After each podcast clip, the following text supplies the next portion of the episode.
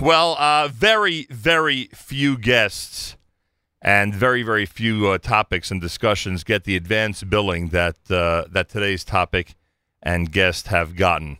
Uh, for the last three plus weeks, we've been talking about the fact that uh, Sruly Besser, Rabbi Yisrael Besser, would be in our studio here at JM in the AM today on Thursday, June the 28th, live and in person to discuss his brand new book. It's entitled Rabbi Meir Zlotowitz, and it's, of course, about the life of Rabbi Zlotowitz.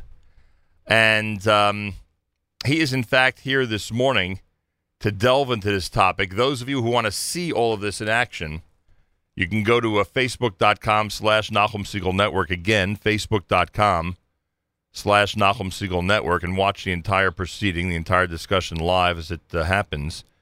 And, of course, uh, our app, our website, our call-in line, all methods to use to listen in right now and participate in that way in this uh, conversation. We're also going to be speaking a little later on with uh, Gedalia Zlotowitz, who is now at the helm of ArtScroll uh, after his father's passing. I have asked Rabbi Besser if I may refer to him as Sruly during this conversation. He has said yes. With that in mind, Sruly Besser, an honor to welcome you back here to JM in the AM.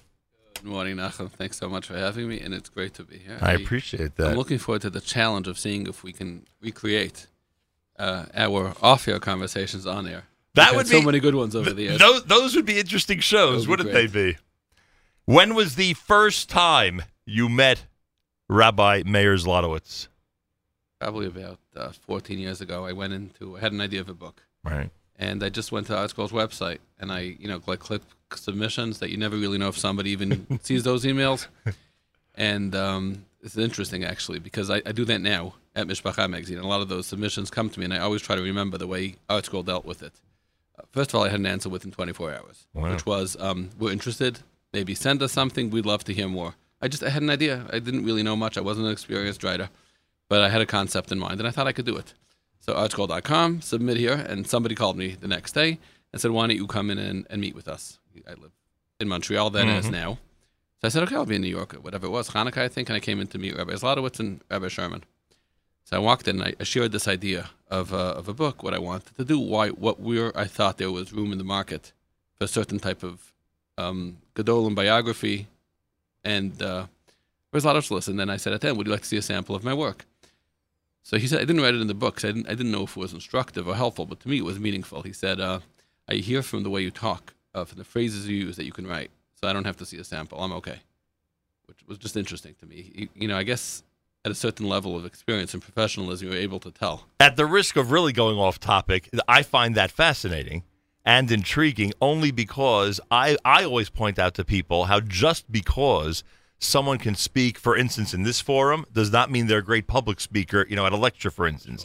And just because they can be an announcer at X, Y, and Z doesn't mean they'd be good in a different venue. Yet he said that to you. But you must be able to, you know, meet somebody and say, you would be great on radio, right? That means you, you feel this comes uh, out of your bones. And and I would say half the people that I've told you'd be great on radio when they actually tried out failed. So it's funny you say that. we'll have to find something else to write in your book. Well, thank you very much. I'm glad you started to think about it. thank you very much. Um, so, at what point did you uh, say to yourself, if in fact you ever said to yourself, maybe you were told this by the folks at Art Scroll, that his life, the 73 years that Rabbi Zlotowitz uh, spent on this world, uh, was bookworthy? It's interesting. Um, over the years, I had pursued them many times for articles in the magazine in Mishpacha, and they never really were interested in discussing it. They, they now I know so much about how that company worked. I know that they hit the ground running and they never looked back. They weren't into retrospectives and self congratulations and patting themselves on the back. They didn't have time. They, they were just going. And he had a donor base, I think, who he knew believed in him, so he didn't feel that need to do that. And he was busy. There was always new projects, and this is a man who who launched a new project in the at every stage of his life. After the Bavli, most people, or many people I know, would say, "Okay, I did it. Right. I did it. I changed the world." You change how, changed the world again? No, now I'm going to go to Yerushalmi, um, which didn't seem like a good idea. Not profitable, not in terms of the the market. Um, so there wasn't much time for him to do that. For the 40th anniversary of ArtScroll, which was 2016 or 2015, Right. it was two summers ago, I believe. Um, they agreed to do something, and and even then, the conversation was very much he was deflecting it to Rabbi Sherman, Rabbi Sherman's accomplishment, his donors. He wanted very much to talk about um, how these people had invested in a cause and an idea, which didn't seem like a natural fit, and each one of them had, in their way, changed the world. So it wasn't about him, but that was the only time we really had this conversation. And he joked to me a couple of times for the book. Right. You know, he, he would make those kind of jokes. Right. And his passing was a to me was a big shock. You know, 'cause I hadn't thought of those terms. Right. So book worthy. Often it's after someone's gone when you say to yourself, "Okay, now it really is time for the book." Book worthy in terms of accomplishment. I think everybody knew Right. at the Levi already that this man's accomplishment was Right. a book. What I didn't realize was that he was a book. Right. He himself as a personality, as a person. Um, the, the, the whole story from the beginning is remarkable now that you that now that it is viewed in retrospect.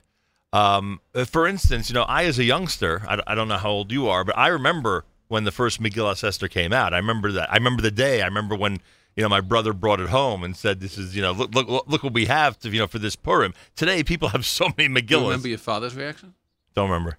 But y- y- there- we have so many Megillas now. It's uh, not just ArtScroll. Every all around the world, so many Megillas, so many Haggadahs, so many Machzorim. so- There's so much out there now. Thank God. There's so much. And but then you know, in the mid '70s, you know, you didn't have this kind of stuff, and certainly not in English, and not with commentaries where someone like me could pick it up as a little kid and understand what's going on. You know, with and read about it. When when when it has been said to us and now that you've written that that entire project was done in 30 days, that must be some type of sign that this man had some incredible stamina, drive, ingenuity to him. Uh, think about it. In four weeks' time from the passing of his friend, which I think also was sudden, right? I think that that was also sudden, tragic news that he that he and the community uh, um, uh, focused on. Four weeks later, the book's out. It had to be out for Purim. That was the deadline. It had to be out for Purim. And now that we know him through your book, we know what his opinion was of deadlines, right? He was he was pretty strict Right. about it. But you know, I, I spoke to, to a gentleman. His name is uh, Nachum Stolberman over in Flatbush, who was in the car. He was driving the car back from the Levaya. I said, "At what point did Meir suggest?" He said, "In the car on the way back from the Levaya." He said, "This is what we're going to do." Mrs. Zlotowitz, Meir's wife, told me she he asked her for permission. He said, "This is what it's going to entail. I need a month, and I'm out of here. I'm doing this." And uh, and, and he got Day and night. day and night. Four and, weeks. and she she backed him up all the way, obviously. And uh, he, I think he knew what was involved. That means he was gonna, you know, not not eat and not sleep, Right. and and, uh, Round the clock. And he did it. And I think uh, ingenuity is an important word, and stamina is an important one. But I think the crucial words that he would have said was probably siyata d'shmaya, Right. and he felt that, and that's why he never stopped. Um, you know, we mentioned this in the book that the, the very much the layout and the look of that first Megillah Esther is still the look till today of art. Right, which is That remarkable. I think he felt he nailed it on the first shot, Right. he just ran with that. Right. And now that again that we know him better through your work, he would never have released it if he didn't like it. He would never have if it if it didn't look right to him, even in that circumstance of having to get it out for Purim, it probably would not have hit the market. Right. We know that about him at this point. Sruly Besser's here. The book is called Rabbi Meir Zlotowitz. His vision, wisdom, and warmth lit up the world. Um, so then he has a decision, which again, I don't know if we, if I don't know how much time you spent on this. I, you know, as I told you, you know, you ruined a couple of Shabbos for me because uh, I, re- I read I read 200 pages each Shabbos. So you know, my my sleep was out the window. hard to put it down, I- it's very hard to put down. I was delving into the life of Rabbi Zlotowitz. I don't remember the the transition from okay, the one time effort of releasing Megillah Esther, and then the decision of doing the other Megillas and really starting this whole machine rolling. Is there anything of note in that in that uh, period of time between Megillah Esther and when it's time to make the next Megillah? Uh, again, you'd have to ask a historian um, about the confluence of events, but something was happening in America at the time, which is at the pretty much the same time that uh, Megillah Esther came out. Yaakov Kamenetsky and others were advocating for teaching kids in English. What they were saying is, English is our language now. You know, Yiddish was the Gullus language Right. for so long, and that's how many of us were raised. But at a certain point, they were saying we have to teach our kids and speak to our kids in the language which they understand, the vernacular which they're most comfortable with. So at the time, Rabbi Yaakov's opinion was was uh, innovative to teach kids in English and Talmud Torah, teaching Gemara in English.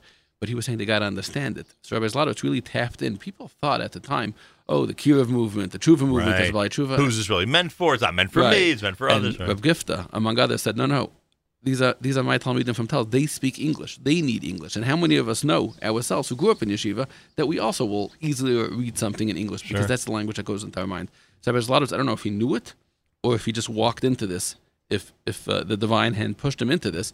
But the, the, the demand, when he saw Megillah's Esther, he, he described to me in, in that conversation, seeing people going to shul right. that Purim night with the Megillah. I, I think like, I did that. I think I did that. he was like, "Wow, I, I didn't see that coming. So he realized that there was a, a demand here. So either he was going to meet it or somebody else was, but it was time. Unbelievable. And you would and you would say, and I think you point this out, that n- not just what the Gedolei Yisrael, the Torah giants, pointed out regarding the English language, but in addition to that, they sort of forced him with their enthusiasm for this project to keep going forward. Without that, th- they were really into it, so to speak. It, it seems like without their enthusiasm, it's possible he may not have continued. Enthusiasm and encouragement. Right. And I, I wrote this in the book. Somebody thought maybe it should come out. Gedalia will be in later. Right. Uh, he stood by this. We put in a line there. He said, uh, Yaakov Kamenetsky was asked him to put out Trei Asar. So he knew Trei Asar, those farm are never going to sell. Right. There's no hope of it being profitable. Chumash. Profitable, very Sesta, yeah. That? Uh, Even the profit can't be profitable. huh? Excellent. Yeah. um, profitable. And uh, so he said the Gedolim told us what to do. They never told us how to make payroll. That was his line, and I put it in the book. Right. Um, so you know, somebody read it before, and they said it's irreverent. I thought he said it. I heard it from his mouth. Yeah. If he would have felt it irreverent, he wouldn't have said it. yeah. A- And it's the truth. That means Rabbi Yaakov encouraged him. He knew it would be a loss, and I'm sure till today that they're say for Daniel, I don't think that they're making much money on that, Right. but they felt it had to be done, especially since uh, there, there's not a lot of uh, even Hebrew Mepharshim on these. Right. There's not a lot written through the ages. Right. And we know what the you know what the schools and yeshivas concentrate on, and those are generally not the types of things that they do concentrate on. So you know, For sure. right. Although you know there might be a revolution in that area as well, but that's for a different day, I guess. Right. For sure. Um, early in the morning to create a revolution. Have- Sruly, After breakfast, revolutions. Sruly Besser's here at America's one and only Jewish Moments in the Morning radio program, heard on listeners sponsored digital radio around the world on the web at NachumSegal.com, on the Nachum Segal Network, and of course on the beloved NSN app, which I'm sure you tune into uh, up there in Montreal. Um, research for this book, you've written six books, many of them biographies or biography like at least. Uh, research for this book very different than the others. How would you how would you classify it? It was different in the sense, first of all, that there was a tremendous uh, time limit on it. He Right. passed away, and Gedalia called me and said, I need it for the arts. Right. That's, uh, You're lucky Gedalia didn't it say he needs to finish Shloshim, like his father did. um, uh, so, you know, we, we hit the ground running in terms of time. We had, there was a tremendous uh, Right. uh, tension, which was good uh, in retrospect. Right, you There's knew the others deadline's sit on a a book deadline. For 10 years. You, Right. you never really want to hit send on the final manuscript in any book Right. because you always think you could do a little bit better. So that was nice in a way to have that deadline. The research was different. I, I, don't, I, I use the word normal, not to say that the other Right. books were normal, but this is not a Gadol book. This was different Right. than any other book I ever did. Uh, somebody told me yesterday, he said, I learned three things from Rabbi Zlotowitz. The importance of family, right, no question. the importance of keeping your word, Right. and the importance of restaurants. um, so I, I understood what he was trying to say. He was saying it's, it's a book of a guy like us who just took the opportunities and may, maybe was a little more focused or driven than us, but but he was a guy like us that you could talk to about where do you and, and he asked me that many times. Where do you in New York for a couple of days? Where are you eating supper tonight? He, he needed to know what did he eat. What type of person are you? Uh, what type of person? He was interested. He Right. wanted people to enjoy food, and, and that was something. And it was a means, of course, but it was also an end. Right. Um, well, he seems to have been a great conversationalist in general. For sure. So this was a big topic for him. For sure, but what I'm trying to say is it, it was somebody from the bottom up, not Right. from the top down. That Right. means there, there are books about uh, great men, some which I've written, and, and some which others have written, and men who have, as I said, were born at the top of the mountain. and They did great things at the top of the mountain. Uh, many people who were with him in Yeshiva by Rav Moshe told me, this is really a story. This is your world, Nachum. This is a story about Rav Moshe Feinstein and David Feinstein, really, in the background, and, and their belief in him, and their brand of, of the encompassing Torah knowledge and traditional Yiddishkeit in America. Right. You know, they're the defining family, probably even the first family of Yiddishkeit in America is a Moshe Feinstein and Arab David Feinstein. And th- that's his story. So people told me, I knew Meir Zlotowitz in Yeshiva. I was with him by Rav Moshe. And I'm eating myself up that I didn't develop a bigger connection with Rav Moshe. I would also have done something great. You know, Rav Moshe sodded him. Rav David told me he sodded him. Others didn't. Right. And uh, someone pointed out to me yesterday that the summer camping experience also helped shape him. When Amazing. when that arena gave him the opportunity to shine in areas that one frankly would never shine in the yeshiva environment. Was fine, right? A- And That's a good think- that's a good plug for the uh, the summer camps out there. So that we talk with Gedalia will be in later. He's uh, you know he's uh, goes to Camp Munk still. Still Uh, to this day? Yeah, he'll tell you about that. I'm sure he loves to talk Wow. about it. And this book is so much of a validation. You know, the, the school year got a little longer, Right. And they shrunk camp, Right. and that's something to discuss another day also. Right. Um, but camp Right. opens up vistas inside a child. It's, it's true for all of us, I think. Uh, that that the yeshivas can open, Right. not for any lack on their Just based It's on just- schedule right, and activities. It's impossible. It's So a here's different this kid comes in, not a ball player, Right. And as we wrote in the book, he had a speech impediment that made it hard for him to be just one of the guys who and based on his early life, very painful, his walking, etc. You know, difficult and painful. Right? And, and Rabbi Munk just saw this thing in him, and Mrs. Munk now, Mrs. Ray Munk said, "This is the alcove where he stood." She stood up and showed me. He would stand here all day, and my father-in-law would just keep bringing him oak tags and papers, and as soon as one project was done, get on to the next one. And I think he he understood in camp that art was was not just uh, a pastime, but it was a way of conveying something. Right. That never left him. And expressing yourself and expressing for the greater community as well. He felt that it was a big way to express for the community as well. Uh, Sruly Besser's here. We're talking about the book about Rabbi Meir Zlotowitz. It's available everywhere, artscroll.com. I'm assuming it's selling really well. I'm assuming it's. Uh, it, should be available, getting... but they're always sold out. So I assume. Seriously? well, all the time. They keep, keep you know, people send me pictures from stores. There's a book left, there's two books left. You'll talk to Gedalia. I'll ask him about. Oh, we'll bring in Gedalia in a couple of minutes, and and you're getting amazing reaction. I assume you, as the author, are getting amazing reaction. Oh, people are very nice. I, I, think they learned from the book how to how to be nice. Do people do what I do? Do they nitpick on certain little things that you did or didn't do in the book? No one does it like you. no one does no, it like you. You shine. you, you, are an all-star nitpicker. All those things that you're not sure you you you know. Uh, well, I'm wondering about why you would use this word instead of a different word and all that stuff. Um, you know, we have uh, your brother Nate on one extreme, and we have you at the other extreme, and most people go somewhere in between. Oh, there you go. I'm glad we've finally been categorized. now it's public. now it's now nobody can argue anymore. His compliments. You're nitpicking, and everybody else. I like it. So the um, he writes this English translation and commentary on Esther in 1975. He asks Rabbi Sherman to write the introduction, and the team of Zlotowitz and Sherman becomes, you know, excuse the term, the Rodgers and Hammerstein of Jewish academic life, certainly Talmudic and you know scholarly biblical life. I mean, who could argue that? Um, in fact, I would assume that uh, this, in addition to his family, this is this must have been a very a devastating experience for Rabbi Sherman losing Rabbi Zlotowitz. Seriously, devastating, and at the same time, it was amazing to watch him understand that he was older than Rabbi Zlotowitz uh-huh. by several years. Uh, Still is, right? I, I told this to Rabbi Sherman. I, th- I, think it's safe to say it on the air. I was in our school one day about uh, two summers ago talking about either it was for the article or a book I was doing, and Rabbi Sherman was leaving for the weekend to up to Camp Maris. Right. So uh, Meir Zlotowitz said to him, uh, "Have a nice weekend, have a good Shabbos. What are you taking with you?" He wasn't coming into work Friday. He had a sheaf of papers under his arms that he was working on. She said, "I'll be looking over this project, that project." So he said, "Take a little more with you," and he, he gave him something else. I said, "Would you mind looking this over as well?" And then Rabbi Sherman left. So Meir says to me, "I don't want you to think that I'm just pushing him to do more. I'm a slave driver, right? um, I know Nosson, and I know what keeps him young and fresh. He needs work to be to be vibrant. I, I need to do that for him. That means I need to know that he is himself. And by, by giving him that extra thing to look over, by stimulating him that way, I'm going to make sure he has a good weekend. He wanted me to understand the seeming disrespect of him saying, "Could you take right. another thing?" And uh, Rabbi Sherman has, has risen up to the you know him oh, and together with Gedalia have. They, I, have uh, I've heard this from people in corporate world I heard it from Jay Schottenstein. I heard it from uh, Shlomo Watergard and others. They said they never seen such a seamless transition. Right. Somebody passes away the day after Shivik, is in his chair, Nosson's in his office, and, and the projects, everything met schedules, deadlines, payroll, all of it. It's as if, and yet, like you said, it was a devastating loss. It's not sure. as if, you know, okay, move over. I'm here. Meir Zlotowitz was carrying ArtScroll. He was the heart of ArtScroll. And he said this to somebody in, in uh, told it to me, maybe Pesach Krohn. Somebody went to visit him about, about two weeks before his passing in, uh, in the, in the hospital, and he said, uh, "I always thought that I can't leave the office for five minutes." They're managing. Wow, that was interesting to him. An interesting revelation. Yeah. Um, that sold out. Back to the Megillah Esther, twenty thousand copies in the span of two months. And then, according to this, by 1990, right, 15 years later, ArtScroll had produced more than 700 books. This is pre Bavli, right? This is pre Gemara. Right. I assume it, I assume Sidur's out already by then, right? Yeah. I assume so.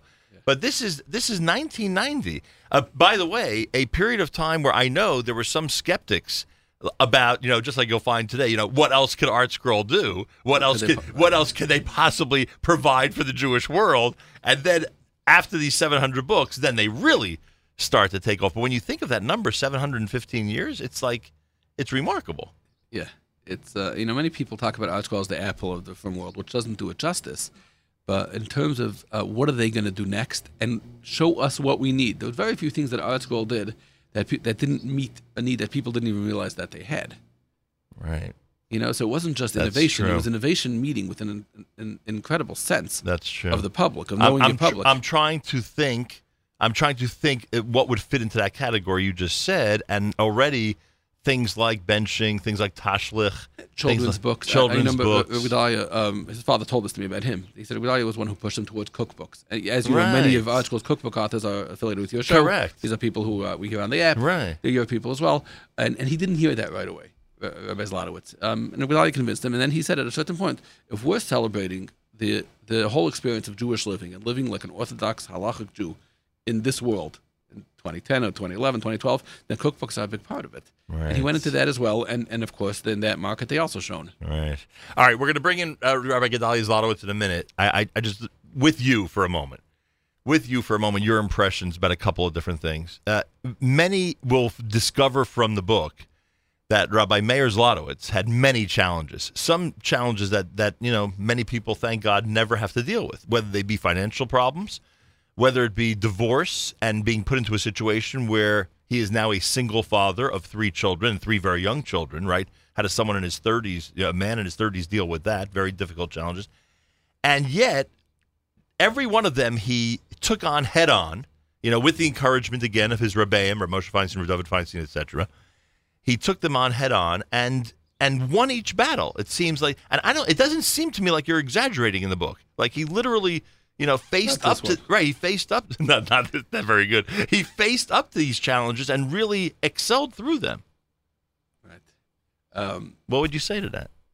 you know, I'm not certainly somebody who can who can uh, who can offer analysis of it, but I could tell you that you see throughout the book that he didn't give into self pity. That was one of his Right. motifs. You looked at Rabbi Never felt sorry I looked himself. at Zlotowitz. Right. Uh, he looked to me like the man who had everything. He just he walked into Right. a room and then people gravitated to him. I never thought uh, until the very very end of his life. Um, I, I never even noticed that he had a, a, you know the uh, this problem walking Right. upstairs. And I, I was at a meeting that you with him write a lot about. um, which I didn't know. 'cause Right. He, the way he carried himself, he projected such a uh, such a happiness.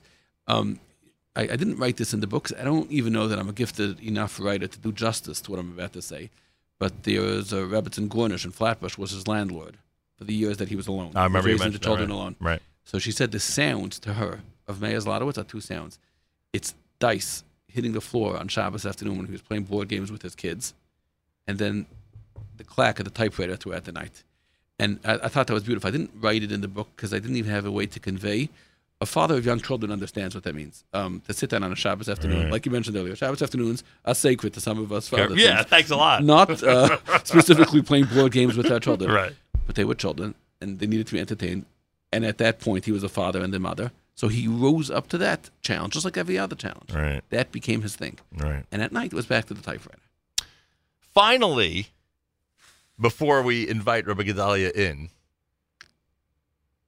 would you call this a mussar book? Would you call this a mussar Sefer? Would you call it a book that literally can help one guide their own life? It's very much also a mussar book for sure. It's it's full of uh, whatever the bookstore is called self help, inspiration, personal growth on every line. Uh, to anybody who has any eye for, for nuance and development, will see that there's not a page in the book that won't uh, intangibly influence the way you relate to your parents, your Right. spouse, your children, your Right. employers, your employees. It changed me. Based on my questions to you off the air, you said to me, you know, Nachum, there are people who read a book as a window and there are people who read a book as a mirror. And clearly, I, meaning me in this case, read it as a mirror.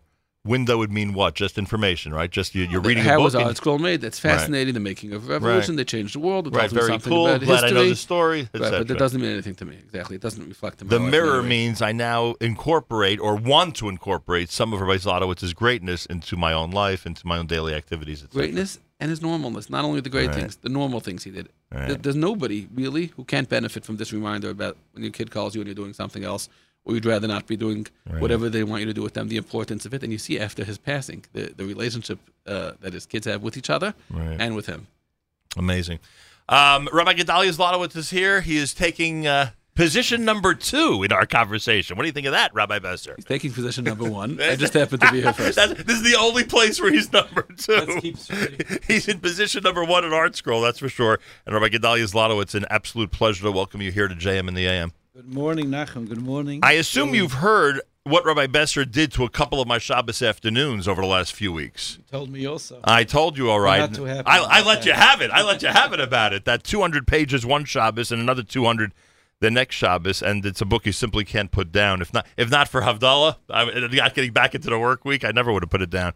It's a fascinating work. It's really incredible, and um, of course, of course, as you can imagine, this you probably have heard from so many people, especially since his passing, but especially since the book came out. All of us now wish we knew him better during his lifetime. I, I wish I could have gotten firsthand advice from him. I wish I could have been a just move a drop closer. Thank you. I, I wish I could have been a beneficiary of his wisdom, of his, you know, of his wit, frankly, and and his kindness. And I'm sure you've heard that from a lot of people. A lot of people, even people that were very close to him, tell me after they read the book, there were parts of his life they didn't even realize. People who knew him for 40, 50 years. That was incredible. They knew one angle, two angles, and Sruly just brought in everything. And they really had the same feeling like, I wish I knew him, you know, the whole person. What were your instructions to Sruly Besser when this project started? Yeah, because I would assume that an author can take this in a hundred different directions. So there were two instructions. Get it out by the yard. Right. Because everything is deadline driven by us. Right. But the instruction was be honest and inspire people. My father's always felt that anything we do, especially biographies, are not meant to give a full historical picture and to list every fact. Many times there are facts in someone's life that are not meant to be written. Things happen and you know, you leave that out. His feeling always was that any biography that we come out with, any story of a gadol, any story of a person, is meant to inspire. If the story's not going to inspire someone, don't write it. Don't get into it. Have you witnessed how uh, the supply at Judaica stores of this book continues to dwindle? We keep on filling them up, and but it's more the comments we're getting from people. I mean, so many emails and so many texts how this is already changing their life. You know, one person in particular comes to mind who had a very rough two years, and said this is his Shulchan Aruch and how to restart his life. If Meir Zlotowitz could overcome all those challenges, so can I. He was a regular person. Pretty amazing. I know what it's like uh, to go back after Shiva to a high profile job. Uh, and I also know the importance of doing that. I was told it a thousand times during Shiva, and sure enough, uh, sure enough, I got up from Shiva on on Sunday, and the next day did a show with Nefesh B'Nefesh on a flight to Israel. So, so I know what that feeling is like. So you, as Sruly Besser just described, walk in with Rabbi Sherman to Art Scroll headquarters, literally the day after Shiva, and you know, as uncomfortable or different as it might feel, that there's only one way to go, and that is for you to take over your father's work and to and to hit the ground running. We always use the expression as he would have wanted. In this case, we know that that's exactly what he would have wanted, right? And then Rabbi Sherman essentially assuming the same role that he's always had, uh, with all his experience behind him, there at your side. I told a lot of people that walked into the Shiva, it was a bit of a joke, but I told them, I hear my father telling me, Gedalia, you have seven days off. Right. But when this is over, you better hit the ground running and Right. keep on going. And that's exactly That's how it what he drove into us. He never looked back. Right. As Sruly said before, he never looked back and said, look how much I accomplished, and now I could stop and take it easy. It was always, we have to look forward, and we have to do more. Um, what would be another highlight of this past year then for Art Scroll aside from this book? Because I assume if business went back to as usual, we've had releases over the last 12 months, right? We had a lot of releases, but more exciting is that we started a lot of new projects. A lot of new projects are in the work. A lot of people stepped up and said they want to sponsor things, and we've gotten so many ideas. Whether it was Targum Onkelos that's coming out for Bereshis, we started Tosfos on Shas. There's so many things happening. By the way, my kids have gone nuts about the Toast on Shas Yeah, thing. They saw the sample that you had given out, and they're like, "Oh, finally! Like this is going to be a real life changer," you know? This is it, and that's really what we were taught. You know, Yeah. even before the projects end, you have to start thinking about the next projects.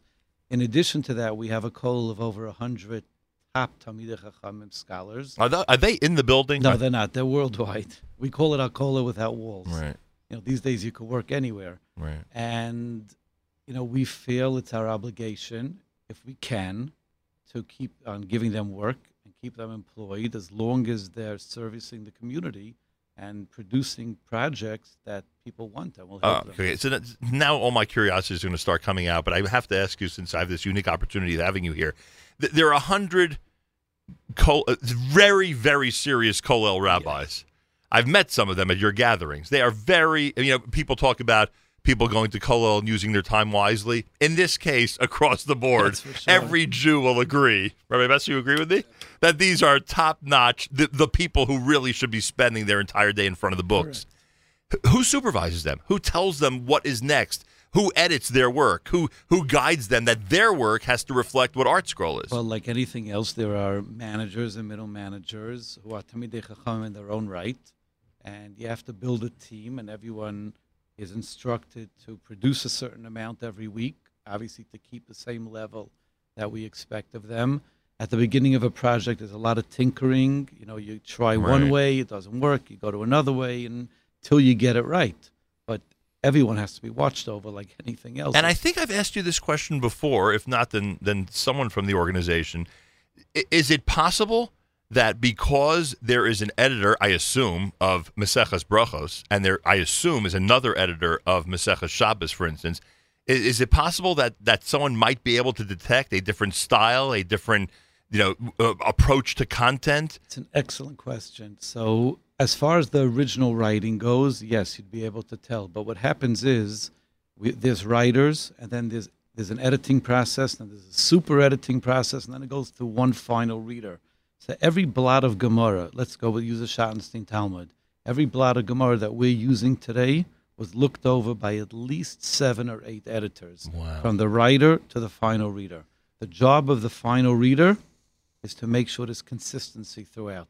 So someone who has a very good eye would probably be able to pick out subtle differences. Right. Just like But a o- spell checker right. has a certain expertise, this is a Correct. style But checker. overall, the style is going to be very similar throughout. That's what we're you don't envy for. that guy, do you? There's no, you- you'd rather stick with the writing of the books. applying right? for that job. You're not applying for He that. likes the magazine, right? Your father was a perfectionist, right? You'd agree with that. oh yes. It, I, I remember a Machzor, I think it was a Machzor, that came out where there was some type of misprint, and ArtScroll actually offered and sent to people stickers to place in that Machzer to replace or to you know to overlay the words that were you know misprinted. You remember this? That's half the story. At the beginning, we came out with a Sukkot Machzor, which was rushed because of a deadline. Right.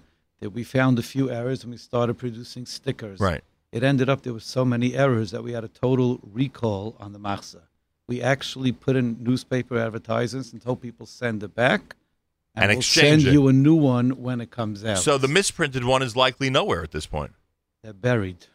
That's unbelievable. Yeah, we took them back thousands of them. Because my point was that that must have frustrated him tremendously. It did. But my point, Yeah, really I the get your main point, point is sure. that when he saw that it was more than one or two Right. errors, he had a recall, took them all back at a cost of tens of thousands of dollars. We had a whole Seamus problem where to put them, Right. but you know he said that's the right thing to do. Yeah. I would assume your offices, and we'll get to everything, I hope, but I would assume your offices are ever expanding. H- how is it possible to do all this work with all these books and produce the ones that you that that you make and not? We're talking about books here. You know, this this this isn't radio files that we can keep on one right, computer. You know what I mean? exactly. Well, it's interesting. Maybe we'll do a show one day in the boundary of I'd love to do a video show. a video there. show would be amazing. But over the last few years, there's um, new technology called print on demand. Right. So in the old days, Right. going back 15 years, you used to have to Store a lot of books. Right. store a lot of Right. books. You had to every printing had to be 1,500 to 2,000. Now with print on demand, you could do two, 300 at Right. a time. Yeah, that I get, but nonetheless, But nonetheless, it's got to be. yeah, And what about the submissions? Are they still coming in fast and furious a or not? or every day. Are there a lot of good ideas, or are there very few good ideas? Mm, there's some good ideas. But and it- and it's and, tough. and uh, Sruly mentioned the cookbook. Um, um, Yeah. What do we call it? Genre? What do we call it? Cookbook section of of arts. Is that still moving quickly, or is it slowing down? Listen, when Susie Fishbein first came Right. to us, as you know, Sure. Nachum, you're very close with her. Sure. It was it took the world by storm. Correct. I mean, her first book sold over 110,000 copies, which is unheard of in our industry. And it was only printed in English, correct? only printed in English. A hundred and ten Amazing. thousand And copies. then the other ones were in the 75,000 range. Now it's because everyone jumped on Right. the bandwagon and there are so many of them and they're all so good. Right. You know, the numbers drop, but there's still, you know, the women want it. It's great. It's Many people don't even use it. They just say they read it like a coffee table book. They enjoy it so much. Yeah, no question. Stories and things like that. It's good Pictures. Shabbos afternoon entertainment sometimes. Let's make this. Not Let's- for you. No, not for me. But I've seen I've seen people actually. You still enjoy have it. to catch up on your sleep. Thank you. Someone understands. All right, here are the two big issue questions then, and I'd love you to participate in this. Um, Sruly mentioned earlier, and it's no secret. You, you, I think, rightfully made a very big deal about this at the ArtScroll gathering recently. That was in memory of your father.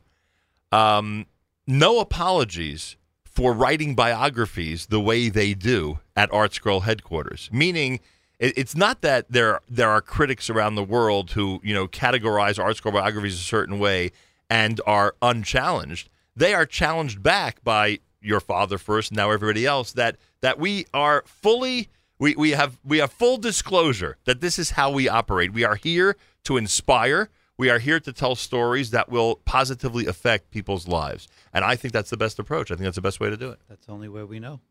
And it's always been like that. Always. For Since 40 one. years, it has I mean, you always go through been all like our that. biographies, and, and like you say, the critics point out. I mean, I mean, the full disclosure has always been like that. There's, even your father years ago would be Definitely. would publicly say, "This is how we handle it. This is this is Well, our we goal." had to because people would always write letters or call up and say, "How do you leave out this Right. part of the person's life, this machlokis?" And my father would say, "Why is that important to publish right now?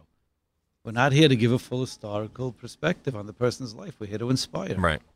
It- it's fascinating that I didn't know this in the introduction to Megillas Esther that your father wrote. He writes the word unapologetic, and he says if your goal in learning Megillas Esther, if you want someone to create a work that's going to prove to you that Mordechai lived or that Shushan was a place, this is not your book. This is not academia. That's not what we're trying to do.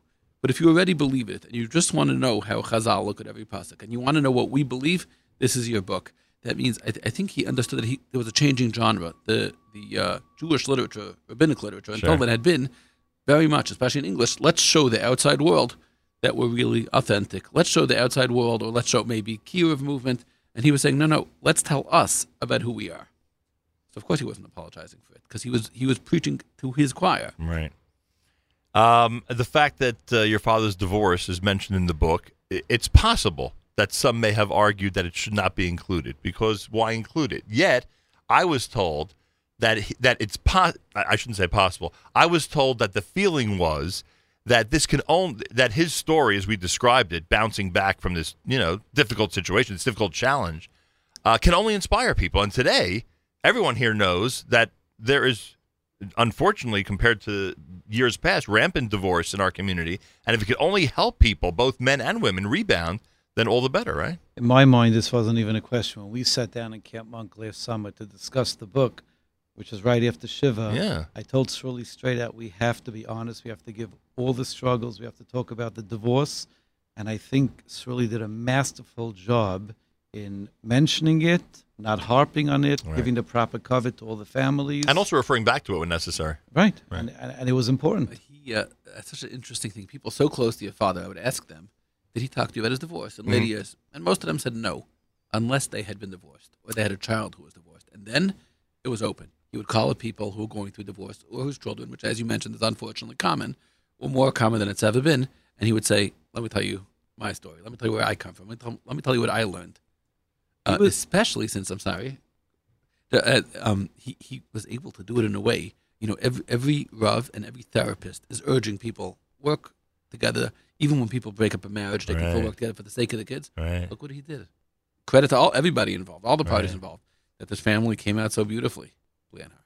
He felt very strongly that every challenge in his life that he was able to overcome was meant to teach other people how to overcome that same challenge. That's why God gave it to him. Right. And therefore, if it was the divorce, if it was the fact that he was overweight and he ended up doing the lap band surgery, how many people he helped. He didn't hide it. Many people hide it. You know, everyone has a different way of going about it. But when he heard someone was going to go through that surgery, he called the person, he sat with them, he told them what it's all about, he gave them the time. He felt your personal challenge is meant to help others. It's Amazing. amazing.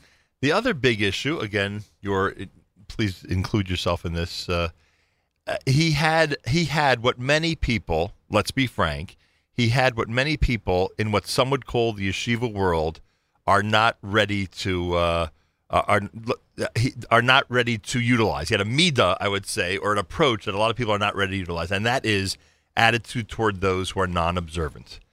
Uh, it, it's obvious that um, support for ArtScroll's work comes from across the board, and major support for ArtScroll's work comes from uh, uh across the board. People who are, uh, you know, very um, who, who are guided 100 percent by you know Torah and, and and ritual, and those who are, you know, separated from Torah and ritual, but yet feel the importance of supporting it and being part of this whole picture. If, if I'm and I'm, if I'm not mistaken, one of the most important people in the Masorah Heritage Foundation is somebody from you know who who is unaffiliated from uh, somewhere in the Midwest. I think it was, if I'm not mistaken, who discovered. Am I right or wrong about that? Maybe I'm wrong. Who, maybe, Joel Fleischman. maybe I'm making an no, assumption. he's he's He- religious. he is He's- religious, He's a okay. Shabbos. I- but we definitely we cover the spectrum Right. from what we would call super yeshivish Right. To very modern Orthodox, and even people are just traditional. right. Torah is for everyone. Torah unites Jews. Right, And- but a lot of people at the helm of ArtScroll may not have made the attempt to include everybody on those lists or everybody in the activities of the organization. It seems your father had no problem reaching out to those who may behave Jewishly different than he does. My father looked at a Jew as a Jew. It didn't make a difference what hat they wore, how they dressed, what they did. You know, if they wanted to support Torah, he wanted them to be on board. He wanted to give them the schus. I, uh, I mentioned this in the book. There was a yeshiva of Waterbury. Rabbi Yeah. Kaufman told me that. Rabbi Zlatos once stopped him and said, Waterbury is the ArtScroll of yeshivas for all Jews. He loved the idea that there's a yeshiva that accepts everybody. Right. And he said, that, that's us. You know, we're trying to do this. So he knew it. He knew In that an he was- organizational way, we're for everybody. Right. Unbelievable. Uh, both uh, Besser, the author of Rabbi Meir Zlotowitz, and uh, Rabbi Gedalia Zlotowitz, who now heads ArtScroll, are in our studio. The book is entitled Rabbi Meir Zlotowitz, His Vision, Wisdom, and Warmth Lit Up the World. We are highly, highly recommending it. You can go to artscroll.com, and I assume probably any Judaica store on this planet at this point, Everyone and find it.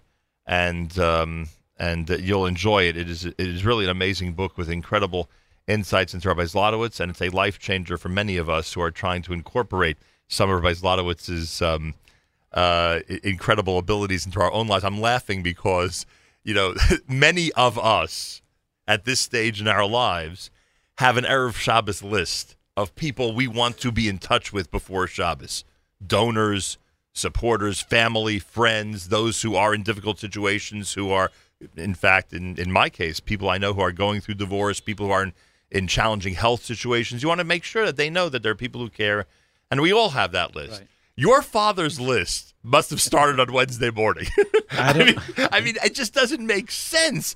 It doesn't. If you add up all the stuff that Sruly Besser claims your father did on a personal level for family and friends, there are not enough hours in the week to actually do that. I don't know how he had the time, but I always think back to Moshe Sherer said, if you need something done, ask a busy person. Right? They get it done. And it's unbelievable. I don't know how he did it.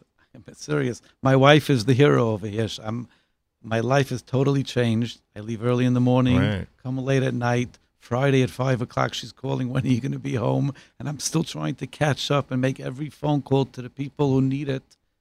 It's just, it's amazing. I don't know how he did it, but he did it. He really did it because everyone's telling the stories and they're all and he true. seemed to do it in a calm, efficient manner, not with the haphazardness that some of us might. very organized, Right. as you know. He was Yeah. very See, organized. because people keep telling me, I thought it was only me. I heard that from so many people, which means it wasn't checklist because they would have felt that. Of course, They felt it was only them. That means he really gave himself over to them. people who went through divorce, like you say, one of our donors told me recently that when he was going through a challenging time of a divorce about 15 years ago, my father called him every Friday, but spent a half hour, 45 minutes with him on the phone. How did he have that? And which means he was calm, like you say, relaxed, talking it out with him and not rushing him off. You could tell when someone's, okay, good Shabbos, I have to go. He really uh, felt it till the this respect day. for people is tremendous in the book. It- it is Somebody told me that they came close. Someone close to them came in to visit him. They don't live in New York. They happened to be in New York. They were in Brooklyn. They came by, and he welcomed him. He greeted him. He sat with him. And we have this in the book that he told one of your nieces. He told one of his granddaughters, when you speak to people, make eye contact. It conveys respect. He really received him. Later, we sent him an email. He said, "Thanks so much for coming by. I would ask that in the future, let me know before you come because I want to receive you the way you receive a human being, anybody really. So I needed to clear my schedule, and I wasn't able to do that for you. So next time, please let me know. That means it, it was serious. It wasn't like, hey, what's up? Fist bump. Have a good day. Good to see you. Text. Yet at the same time that he was juggling donors, like you say, and these are important people and wonderful people who he he really had a Korsatov to when a grandchild or a child is- called, he this- dropped everything. Well, this is a, another area that I just can't get over. You have, thank God, Bali Ein Hara, a very large family. The extended Zlotowitz family is, thank God, voluminous, right? It's a large family. And yet, he had a dedicated phone line that, unless maybe one of the rabbis Feinstein called, nobody else would be able to interrupt the call. That, that dedicated phone line was for children and grandchildren. And as in, and as you say, if there was, and, and you know what got me from the book, that he would find out about, um, you know, Chumash plays and different events in school that, that you guys would not tell him about because you And he knew, would go. and he would end up going That's right. because he found out about it and he knew what it would mean to the grandchild. I mean, you know, eh, there are a lot of grandfathers that make a re- re- really good excuses for missing those. You a know lot of a lot of business and then the people told me travel, the travel, it doesn't make sense. He's tra- the, the whole book is he's always on the road, and the whole book is he's always at home. So explain that. How could you always be on the road? You know, meeting with donors, thanking people, traveling, exploring different projects, and at the same time always being there for your for every generation of your family. I don't know. I, I can't I answer don't that question. it. That's one of the things about this book. It's baffling to me. This book. It's baffling. It does. The whole thing doesn't make sense. And not enough hours in the day or hours in the week to do all of it's this. like Eliyahu Novi going to every bris. He wants how does he right. Exactly. But he's there by every bris. you know? Yeah, Malcolm Online, who's Sure. read the shows, Sure. um, told this to me about your We'll father. speak to him tomorrow. He said, "Why don't you ask him about Rabbi Zlotowitz?" Uh, so he told me one of the things Rabbi Zlotowitz told him was the very overlooked importance of just showing up. He said, you know, he taught him that years ago. Before today, it's easier, so to speak, Right. to be in different places at once. Through, you know, uh, you can you can acknowledge something Right. without actually. He showed up to things, and he was busy. He was a very busy person, but it's invaluable. The relationship you create by just showing up for somebody, and you hear it again and again from his people throughout the book. He was there for me, and I woke up from surgery. He came into uh, my father's yahrzeit. The things that he would show up for, I'm there for you. So they were there for him. It's amazing. The so whole much thing's for amazing. us to learn. Because it means It- we do have time in our lives. We really do have time. Tell me about page 253, Gedalia, if I may. By the way, facebook.com slash Nachum Segal Network to see this entire conversation live as it's happening. Facebook.com slash Nachum Segal Network. You're also invited to uh, go to the NSN app and comment away. If we don't get to your comment today, believe you me, we'll see it. Meaning, if we don't see it during the show, we'll see it right after. And we're very curious to see what you have to say about this conversation, and about the book about Rabbi Zlotowitz. Page 253, the wedding reception of Chaim and Shira Zlotowitz. This is, I assume, grandchild? Or Child, the youngest it- son. Oh, youngest son. Okay, so Rabbi Youngest brother. youngest son, your youngest brother. So this happened in November of 2007, and your fa- and believe me, I have been involved in wedding schedules more than most people. Right, more than most people, I am concerned about wedding schedules. And my own wedding, 28 years ago, I sat down with the caterer Wow. and was basically told, "I know that you think you know the schedule. We're going to do it this way." Right.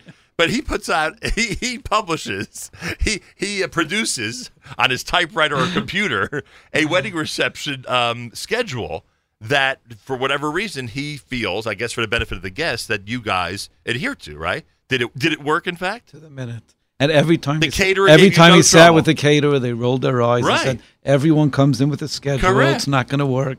It worked.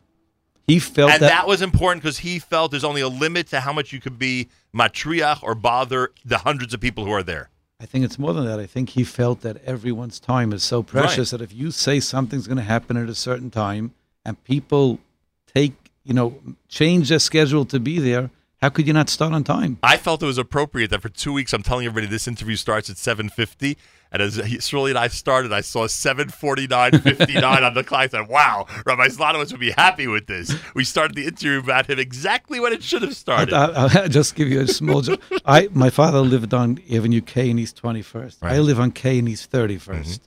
How long does it take to drive? 10 blocks. Ten, two minutes. Right. So when I would pick him up, sometimes to take him to work, so he would make up with me. Okay, you pick me up at seven o'clock. Then he would call me back and say, "You're leaving your house at seven, or you'll be by me at 7. right, That's how important every minute was. right, But that's, I guess, how you accomplish so much. exactly. Uh, ever a time when he would say to you, and, and again, most of us, because we know, you know, what a new experience is like, might say the Megillah Esther. But was there another work where he would say to you or family this is my this is my favorite. This is the one I worked on that I'm most proud of. This is the you know. I think his two volume Bereshis. It was originally six volumes. right. Bereshis and Noach in the first volume, right? Right. And then every two parshios was a different volume. Now we combined it all into two volumes. Right.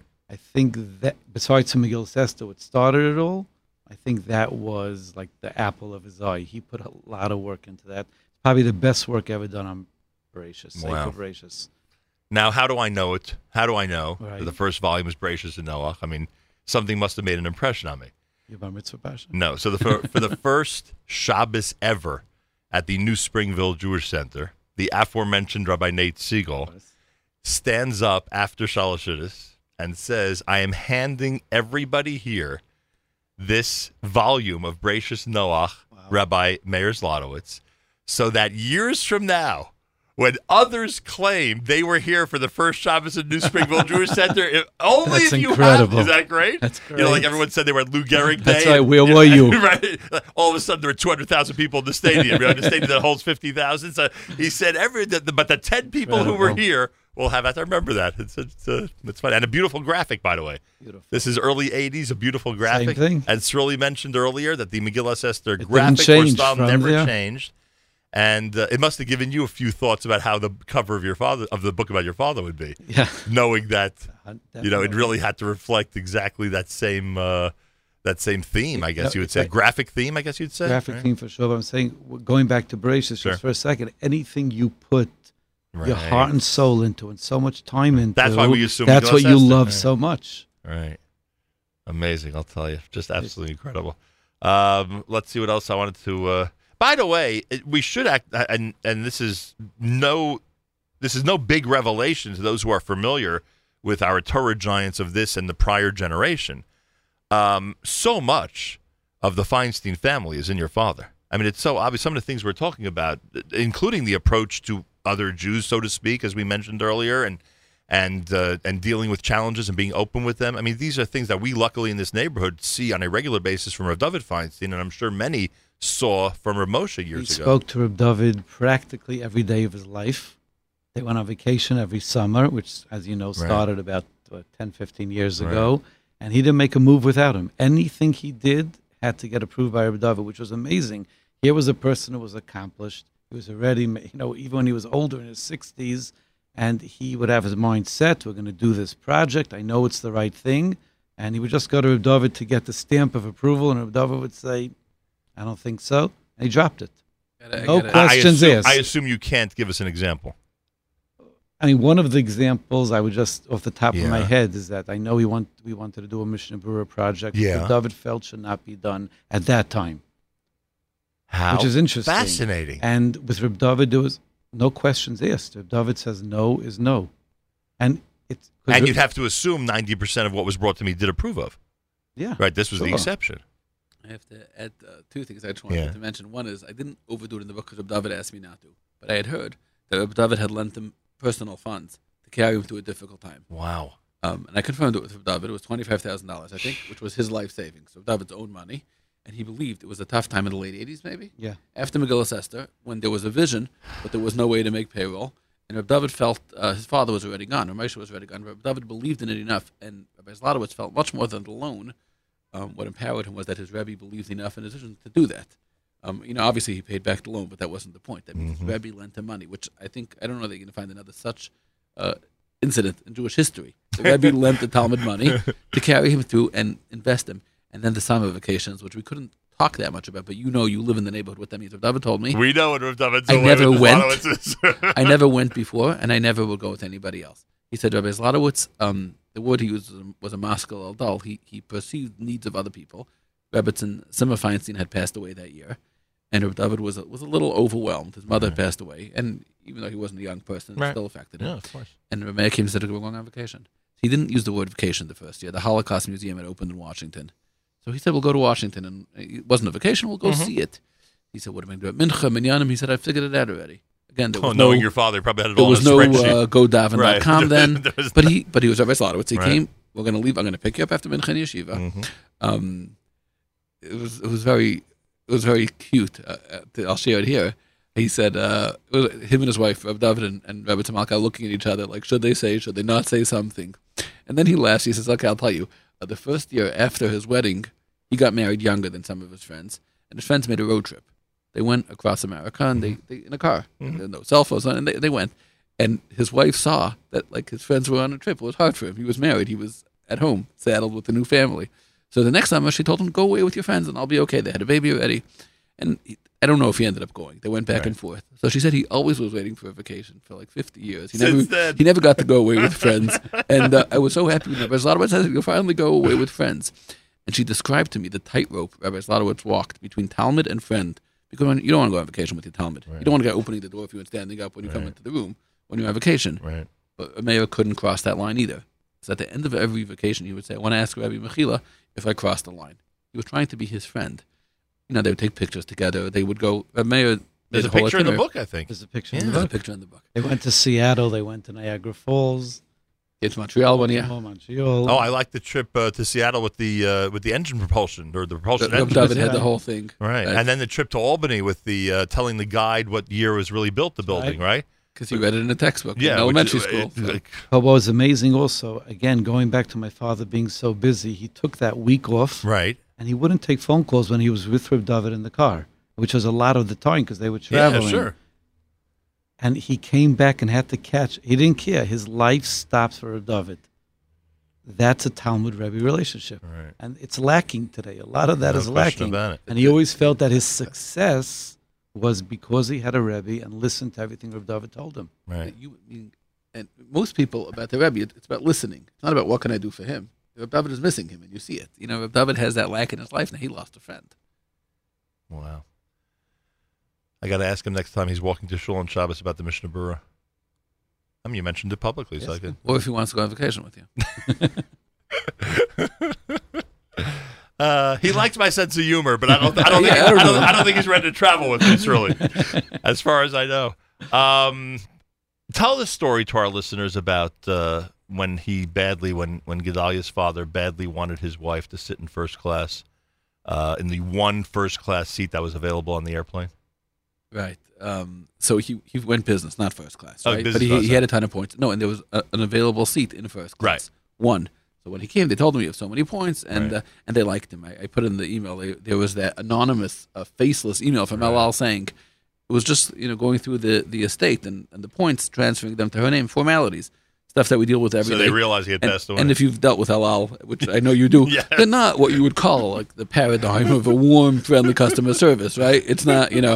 in fact, I was told El Al. that, I was told that Gedalia debated whether they should put a positive story about Al in the book. and and the person just wrote at the bottom, "Oh, Rabbi Zlotov was such a mensch," Right. which is which is exactly the fulfillment of Kiddush Hashem, as Right. the Gemara says it.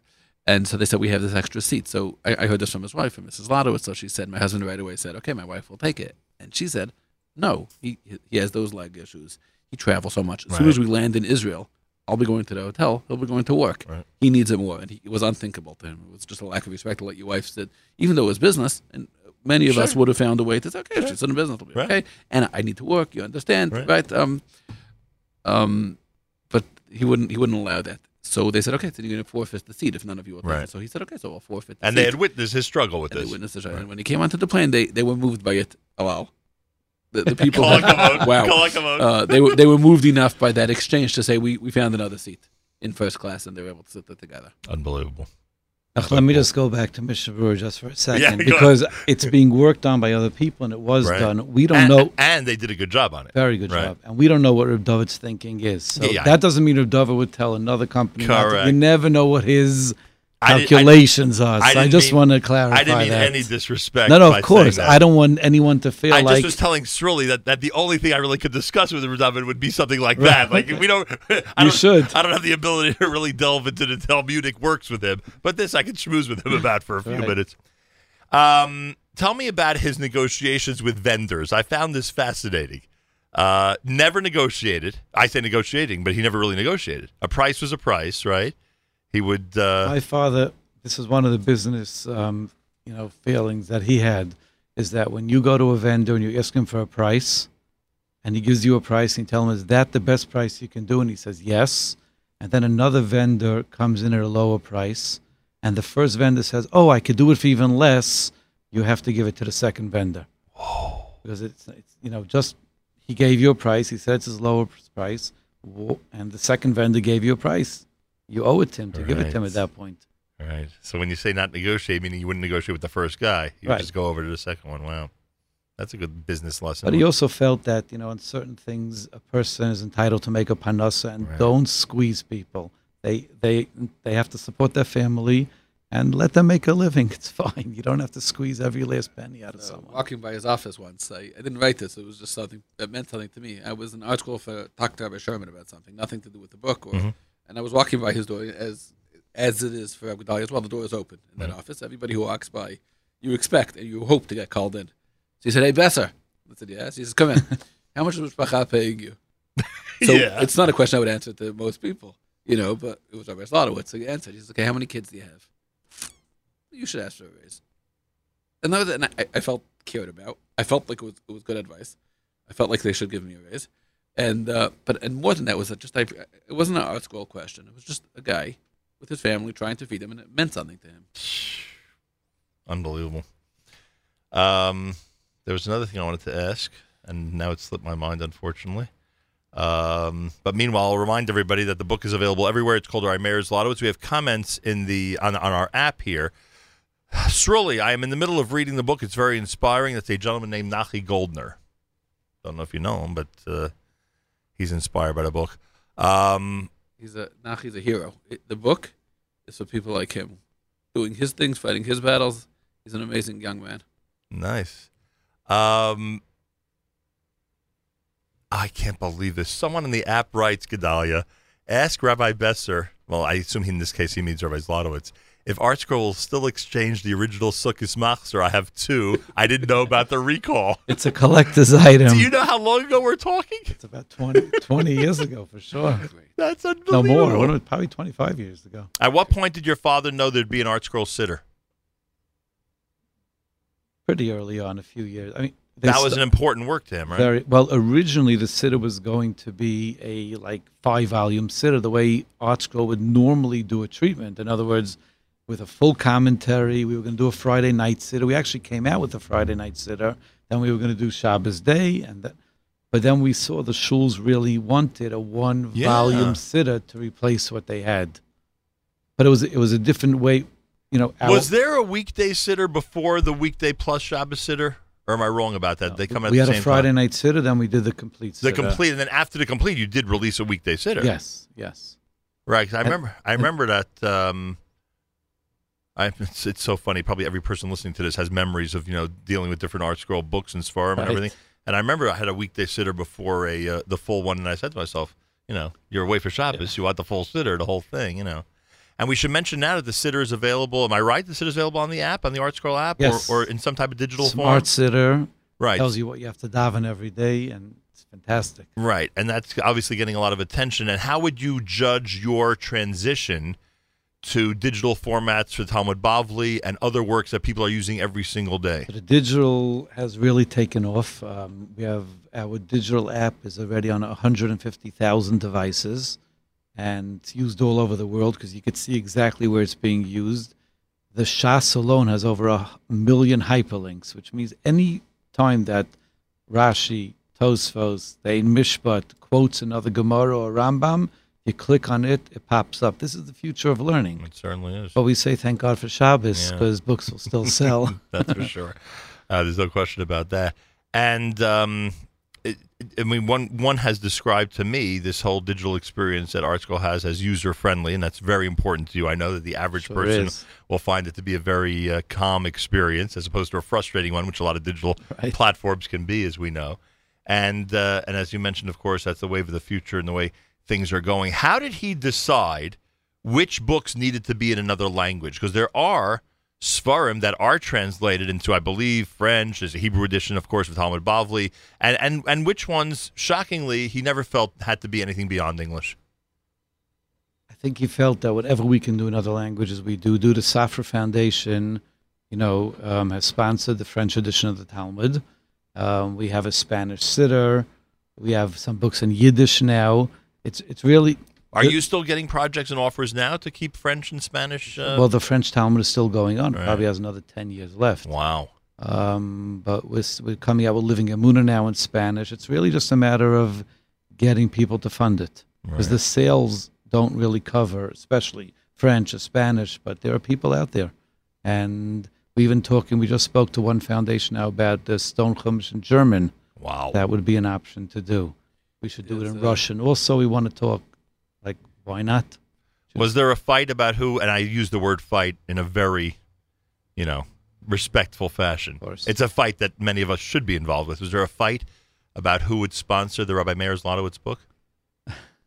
We all, many, multiple people who wanted to do it. we offered it to the one person who we felt was as close to him as could possibly be the Jaffa family over the years. I know you know Rabbi Burton Jaffa. So he grew up with my father, Wow. and his children have been very close and have sponsored so many items. So Mr. Jack Jaffa, a very close friend, who was with my father the Friday afternoon before he was nifta, a day before, he was there to help died him. on Shabbos, correct? he died on Shabbos Right. morning. He was there to help him get dressed for Shabbos Wow. and he flew to Eretz Yisrael for the Levaya. He actually was involved. He did a Tahara on my father. It was no question that he was going to get the first opportunity to do it. And he's a dear friend, and he grabbed it. And Jay Schottenstein did not object because one might think that the Schottenstein family would want to. Uh, They understood. They understood. Unbelievable. And the closeness of, I assume, Jay and Jay's father before that with your father was. was they're, Unbelievable. They're family to us. They're Right, the not. They're not family. donors. They're family. The Right. Schottenstein- I mean, Jay has been on the phone with me when my father passed away. That much of Shabbos, we spoke maybe five, ten times. He was so broken. You know, he said that when his father passed away, at that point Jay was 38, seven years old, Wow. and my father was at his side all the years. And he said, "Gedalia, I'm going to be at your side all the years." It's, they're really they're family to us. It, it's you don't find this anywhere else. The donor, that relationship is unheard of. And Jay gave me the best advice anyone gave me, and I give it to anyone who has to fill, you know, has to fill someone's shoes. And he said, everyone's going to tell you you have big shoes to fill. He says, you don't have big shoes to fill. You have to fill your shoes. They're big shoes, but they're your shoes. Don't try to be your father. Be yourself and use your strengths. Absolutely amazing. And uh, I think you have made it clear to those who might have suspected that uh, that ArtScroll is going to go in a certain direction or not continue in its usual direction with the passing of your father. I think, and I, I mentioned this to you before Shavuos, I think you've made it clear to the worldwide Jewish community that the intention is and the and the activity that you're now involved with is going to move this completely forward the way your father would have, and of course, you know, pursue more and more projects and keep ArtScroll just continuing to serve the Jewish community worldwide. Bigger and stronger. I Right. felt my father built a foundation, and all he would want is for us to build more and more on top of it. And people are coming through, so many people at my side just pulling and, you know, encouraging me not to slow down. And that's the only way he would want it. And that's really, you know, keeping his legacy as I wrote it in the introduction, which I worked on together with Sruly. Right. You know, I felt bad in a way that, you know, the, the last day of Kaddish, my siblings, you know, they said their last Kaddish, and then, you know, you have to move on with your life. I feel like I'm living Kaddish every single day by getting up in the morning and going in and sitting in his chair and just keeping his legacy and growing and stronger and stronger. It's the greatest Kaddish. It's a living Kaddish. Amazing. Uh, what's the next assignment that we're giving to Sruly Besser? Are we decided? We're in the middle of talking about Are it. you? Yes. what do you think? sure It's going to be what type of work? Do we know yet? Not Another from biography? and his effect. No. on Yeah. Jewish, on not only Jewish radio and radio. Really? worldwide, You think yeah. Gedalia would publish that? I don't know. Yeah, If it's Francis? inspiring. Maybe he'd use one of his one one of his sub-publishing names. You know, one of those. Maybe we might be able to find some inspiring stories. Is it going to be biography fashion? Is that what you're speaking to them about? Are you are you talking about someone's life, or is it a different type of book? Different types of things. I have to say this about Gedalia. Yeah. He's very much attuned to the needs of the generation. And there was a time that people were starved intellectually when Miguel Sesto came along, and now they're starved emotionally, and he understands that as well. So he's really operating on two fronts. He's got to provide the knowledge, but also the feeling. I know I know we have to wrap up, and now I just remembered I was going to ask you before, and you just hit this with this point. The respect your father had, and I would bet you continue to have with other publishers, is unbelievable.